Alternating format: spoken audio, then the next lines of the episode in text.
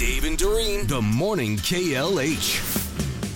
Jason Wilde's been on this program for about 17 years, and one of my favorite stories Jason ever told us was the uh, proposal. And that's out in San Francisco when uh, he and Paula were about to get engaged.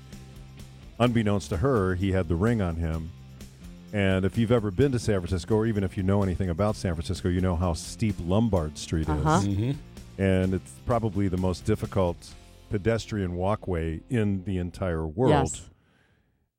And essentially, he made her climb up Lombard Street, and in sheer exhaustion, she reaches the top, and that's when he decides to get down on one knee and propose. But the views are spectacular. They are. They really are. Mhm. I agree. I've been there. I know. You would call that, I guess, an adventure proposal, Yeah. right?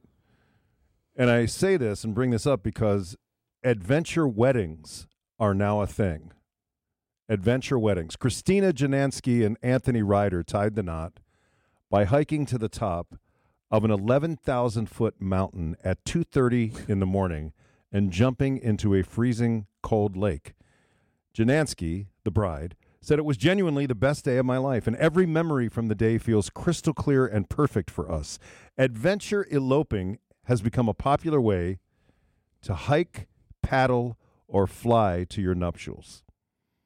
In 2017, this is from Maddie Mae of Adventure Instead. It's the name of a company. Mm-hmm. In 2017, I photographed 55 elopements in 13 countries, and then COVID just poured gasoline on that fire. I got 284 inquiries for elopements in May of 2020 alone. While some partners worry that an adventure elopement will make friends and family angry, Maddie Mae from Adventure instead said, She believes loved ones will understand. I've never, ever had a couple regret eloping, especially with an adventure wedding. Does it sound like something you'd want to Nope. do? No. I'm out. When Not you said freezing cold lake, I was out. What I mean, like I don't understand. But you don't have to do it there. You can go to, you know, the uh, warm weather of Florida and do a massive, like, 26K run. No. And then at the end, I'm out. You're getting married. I'm out. I don't know too many women who dream as little girls that one day they will have to work really, really hard hiking, biking, Yeah. swimming. I mean, I'm sure there's some that's On their wedding what day. they live for. Yeah. You know, but I'm out. Seth Meyers talks about planning a wedding. After five years, I proposed, and my wife planned the most amazing wedding. She was very sweet because she tried to involve me in the planning of the wedding by asking me questions, but I kept getting the questions wrong.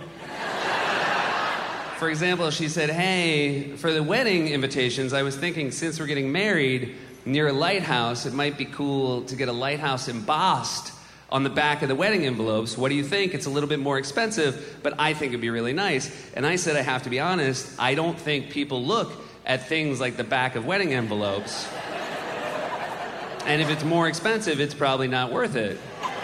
And then I could tell from her expression that what had happened was is she had phrased a statement in the form of a question. But instead of giving up on me, she just made the questions easier. She was really holding on to this idea that I would help her plan the wedding. So she would say things like, Hey, what do you think we should do for food at our wedding? Do you think we should have it professionally catered? Or do you think we should have a trash can full of Wendy's in the middle of the dance floor?